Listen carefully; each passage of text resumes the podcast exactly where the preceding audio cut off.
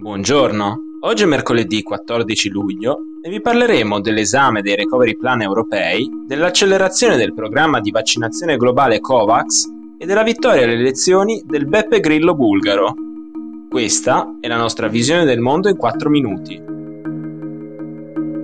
Ieri i ministri delle finanze dell'Unione hanno approvato in via definitiva il piano di ripresa e resilienza dell'Italia, sbloccando il 13% di prefinanziamento che potrebbe arrivare a Roma già per la fine di luglio.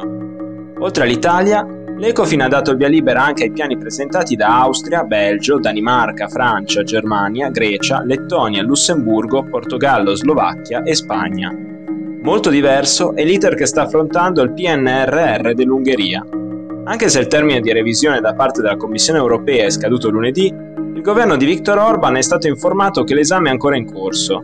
Il commissario all'economia Paolo Gentiloni ha fatto sapere che potrebbe essere una questione di settimane, ma non dipende dalla buona volontà della Commissione. Lo scontro tra Commissione e Budapest ruota soprattutto attorno allo Stato di diritto in Ungheria, in particolare per quanto riguarda la tutela delle imprese, le procedure per gli appalti pubblici e una serie di vincoli che Bruxelles chiede a Budapest come condizione per la distribuzione dei fondi europei. Almeno in via ufficiale, le perplessità della Commissione non hanno quindi a che fare con la cosiddetta legge anti-LGBT dell'Ungheria, anche se lo stesso Gentiloni ha ribadito che è una misura che la Commissione disapprova completamente. Questo giovedì dovrebbe essere avviata una procedura di infrazione formale contro Ungheria e Polonia, rispettivamente per la legge anti-LGBT e per l'istituzione delle città LGBT free. Il portafoglio di vaccini messo a disposizione di COVAX, il programma internazionale che fornisce vaccini ai paesi più in difficoltà, sale a quota 11. Le aziende farmaceutiche cinesi Sinopharm e Sinovac forniranno a partire da oggi 220 milioni di vaccini da distribuire. Lo ha comunicato l'ente di cooperazione mondiale per i vaccini Gavi, che acquisterà 60 milioni di dosi da Sinopharm tra luglio e ottobre, altre 60 tra ottobre e dicembre e una terza tranche nel primo semestre del 2022. Sinovac ha invece chiuso un contratto per la vendita a Gavi di 50 milioni di dosi, lasciando aperta la possibilità di acquistarne altre 300 milioni tra ottobre 2021 e giugno 2022.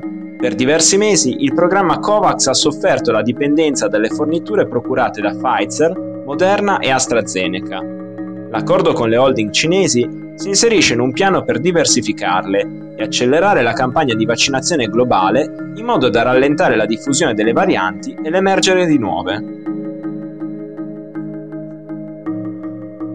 Martedì la Commissione elettorale della Bulgaria ha reso noto che le elezioni anticipate di domenica 11 luglio sono state vinte di misura dal partito populista C'è un popolo così, fondato nel 2020 dallo showman ed ex cantante Slavi Trifonov. Con il 23,9% delle preferenze, C'è un popolo così ha battuto Cittadini per lo sviluppo europeo della Bulgaria dell'ex primo ministro conservatore Boyko Borisov, fermo al 23,7% dei consensi, il Partito Socialista, arrivato terzo con il 13,6%, e il Partito Anticorruzione Bulgaria Democratica, fermo al 12,5%. Proprio l'incapacità di affrontare la corruzione endemica del paese ha costretto il primo ministro Borisov a dimettersi a febbraio del 2020. Trifonov ha già annunciato che non assumerà l'incarico di primo ministro e che formerà un governo tecnico di minoranza composto da figure esterne alla politica bulgara. A lasciare perplessi gli osservatori non è solo la tenuta del futuro governo, ma la stessa figura di Trifonov. Nei mesi prima del voto ha fatto rare apparizioni in pubblico e concentrato la campagna elettorale sui social e su un canale televisivo privato, capitalizzando la sua popolarità come personaggio TV. Non ha mai presentato un programma politico e oscilla tra posizioni europeiste e pro-LGBT e dichiarazioni con cui ha definito la Convenzione di Istanbul contro la violenza sulle donne non essenziale per la società bulgara.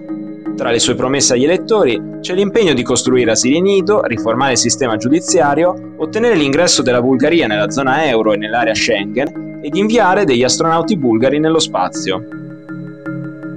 Per oggi è tutto, dalla redazione di The Vision, a domani.